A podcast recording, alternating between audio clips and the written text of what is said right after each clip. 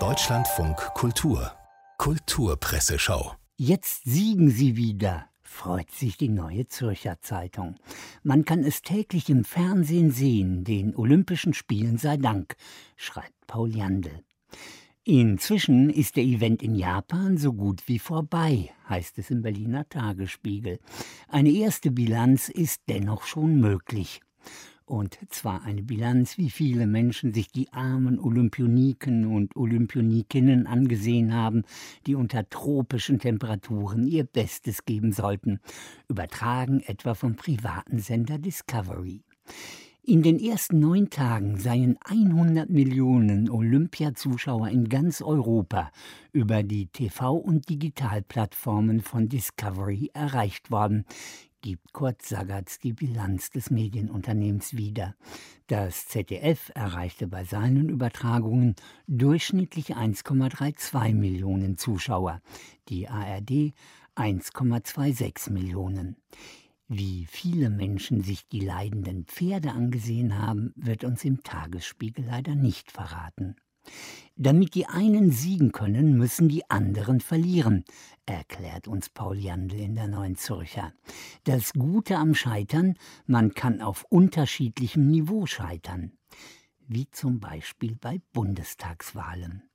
Angela Merkel tritt ab und selbst ihren treuesten Anhängern müsste bewusst sein, dass fast genauso dringend wie damals, als Helmut Kohls Amtszeit endete, etwas Neues beginnen muss, findet die Frankfurter Allgemeine Zeitung. Und dass man darüber, wie dieses Neue beschaffen sein sollte, gar nicht genug streiten kann, verlangt Claudius Seidel. Wer aber in seiner Eigenschaft als Wähler dabei mitstreiten will, wird sich schwer tun. Was die Inszenierungen des Wahlkampfs zeigen, sind zwei Männer, die sich, jeder auf seine Art, um die legitime Nachfolge bewerben, als jüngere Brüder gewissermaßen, und eine Frau in der Rolle der Lieblingstochter. Zusammen sind sie, wie jede Familie, unerträglich.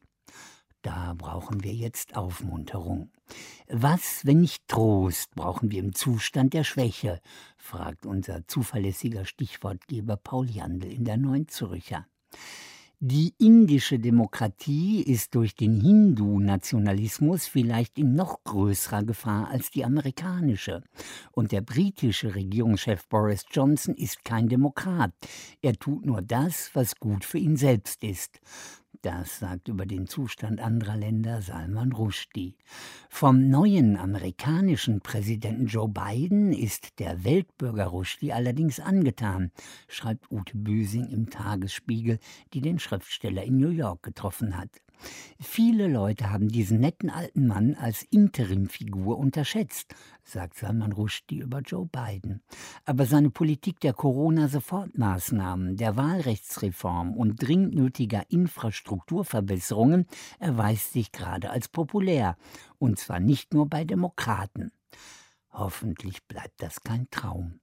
Wie entsteht ein Traum und warum träumen wir, ist diese Woche die Kinderfrage in der Tageszeitung Taz, gestellt vom zehn Jahre alten Valentin. Was wir träumen, ist von unserer jeweiligen Persönlichkeit abhängig, antwortet Maike Schulte und zitiert den Traumforscher Michael Schredel. Durch unsere Fantasie können wir sogar von Dingen träumen, die wir noch nie gesehen oder erlebt haben. Maike Schulte fasst zusammen. So kann es also passieren, dass wir von Monstern träumen, obwohl es die gar nicht gibt. Und was sagt Paul Jandl in der Neuen Zürcher? Bei den Gescheiten gehört Scheitern zum Geschäft.